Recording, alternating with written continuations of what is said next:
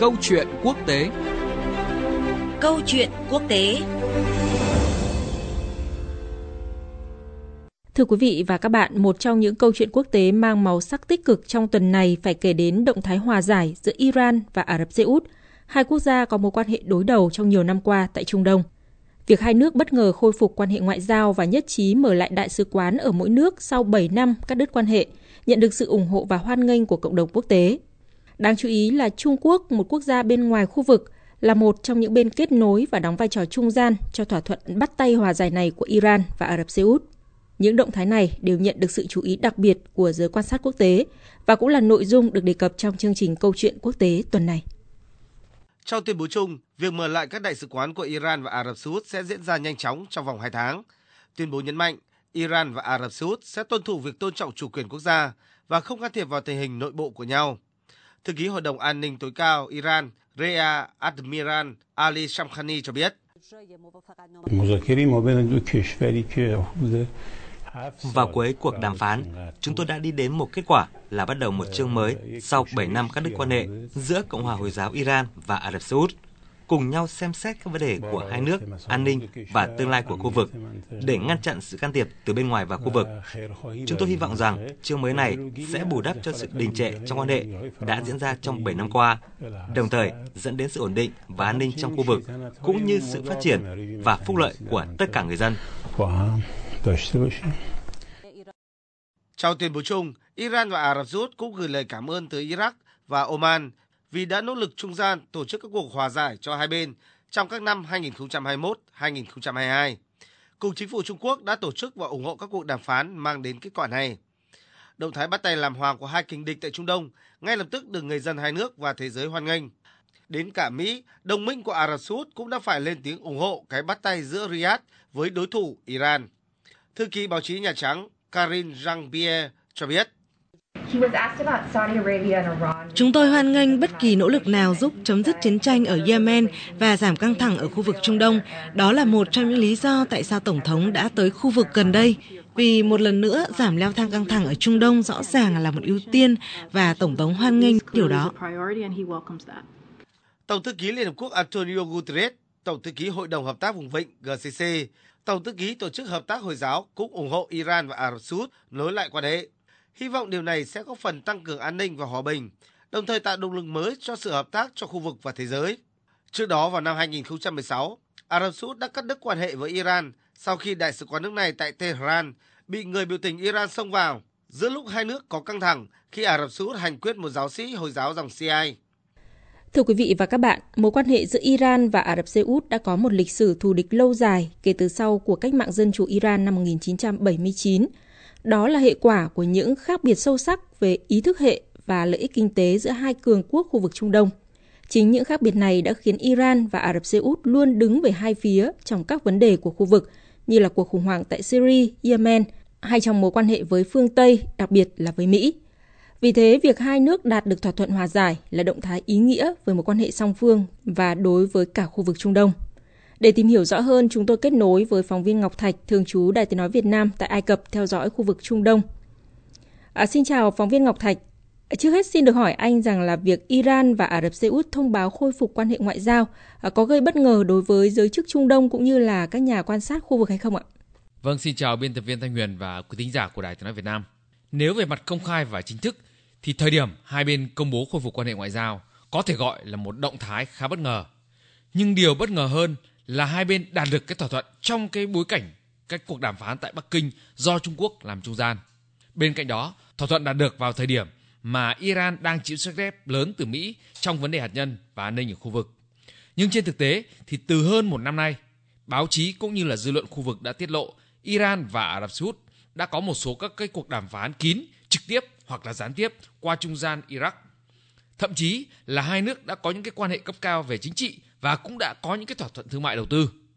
Cả hai bên đều không phản bác các cái thông tin này, cũng là một minh chứng cho thấy những cái tin đồn hoặc là những thông tin dò dỉ trước đó là đúng. Vâng, Iran là quốc gia theo Hồi giáo dòng Shiite à, trong khi Ả Rập Xê Út theo Hồi giáo dòng Sunni, à, dòng chiếm đa số tín đồ Hồi giáo trên thế giới. À, bất hòa giữa hai nước thì đe dọa đến ổn định và an ninh ở vùng vịnh, đồng thời cũng châm ngòi cho các cuộc xung đột ở Trung Đông. Vậy thì cái bắt tay giảng hòa của hai quốc gia này à, được kỳ vọng ra sao đến triển vọng hòa hợp giữa các dòng Hồi giáo cũng như là an ninh khu vực thưa anh Ngọc Thạch? Cùng là các quốc gia Hồi giáo nhưng mỗi nước lại theo một dòng khác nhau, chắc chắn sẽ có những cái quan điểm khác biệt. Nhưng việc lãnh đạo hai nước lớn có ảnh hưởng trong thế giới Hồi giáo và khu vực đạt được sự đồng thuận bằng một cái thỏa thuận lúc này là một tín hiệu tích cực. Họ đã lựa chọn ưu tiên các cái giải pháp chính trị và đối thoại cũng như mong muốn hợp tác cùng nhau xây dựng một khu vực hòa bình, ổn định, thịnh vượng vì lợi ích chung. Với sự hợp tác này, hai nước có thể hỗ trợ cho khu vực các quốc gia Hồi giáo khác hướng tới hòa bình, ổn định, thúc đẩy chính sách láng giềng. Với tư cách là trục cơ bản trong chính sách đối ngoại của chính phủ hiện tại thì Iran đang đi đúng hướng một cách mạnh mẽ và tích cực để mở đường cho các cái chính sách khác trong khu vực. Cụ thể hơn, hai nước nhất trí kích hoạt cái thỏa thuận an ninh ký năm 2001 và thỏa thuận chung về hợp tác trong lĩnh vực kinh tế, thương mại đầu tư, công nghệ, khoa học, văn hóa, thể thao và thanh niên ký năm 1998. Điều đó sẽ thúc đẩy sự hợp tác, phát triển kinh tế, thương mại, đầu tư mạnh mẽ ở khu vực. Hai bên cũng kích hoạt cái thỏa thuận hợp tác an ninh, tôn trọng lẫn nhau và không can thiệp vào công việc nội bộ. Việc phục hồi quan hệ giữa Ả Rập Xê Út và Iran sẽ mở rộng cánh cửa để thảo luận về tất cả các vấn đề trong khu vực, bao gồm an ninh hàng hải, năng lượng, dân quân, Hezbollah ở Liban hay là Houthi ở Yemen. Đây là một cơ hội thuận lợi để giải quyết các cái vấn đề còn tồn động trong khu vực. Các quốc gia trong khu vực cũng sẽ được hưởng lợi từ việc hai bên nối lại quan hệ hợp tác này. Vì các vấn đề gai góc sẽ được giải quyết, khiến cho nhiều quốc gia hoan nghênh bước đi này. Đa phần các quốc gia và nhóm vũ trang trong khu vực ủng hộ cái mối quan hệ này. Vâng, một vấn đề à, đáng chú ý khác là cùng với Iraq hay là Oman thì Trung Quốc cũng đóng vai trò trung gian trong các cuộc đàm phán nhằm hàn gắn mối quan hệ giữa Iran và Ả Rập Xê Út. Thưa anh Ngọc Thạch, ở đây thì có thể hiểu như thế nào về sự hiện diện của Trung Quốc, một quốc gia bên ngoài Trung Đông khi tham gia vào các vấn đề của khu vực?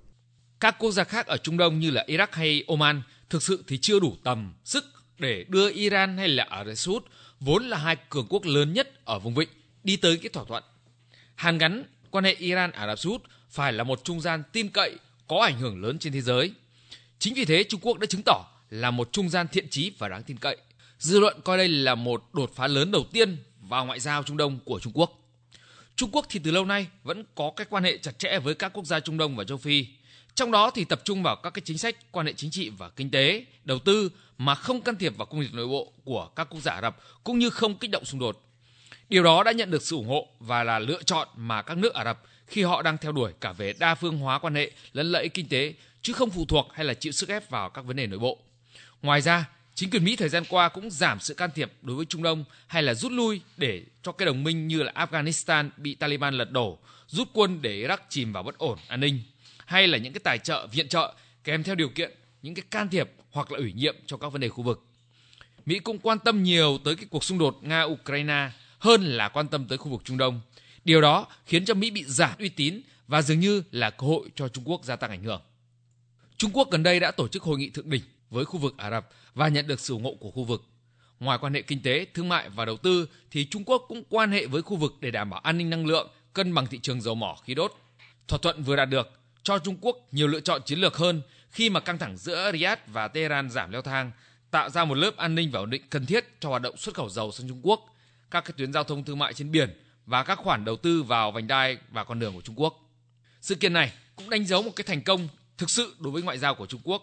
Một mặt, đây rõ ràng là một bước đột phá của Trung Quốc với tư cách là một nhà môi giới quyền lực trong khu vực, từng là độc quyền của Mỹ và đôi khi là các đồng minh của Mỹ. Mặt khác, Trung Quốc đang thể hiện kỹ năng hòa giải chưa từng có tiền lệ.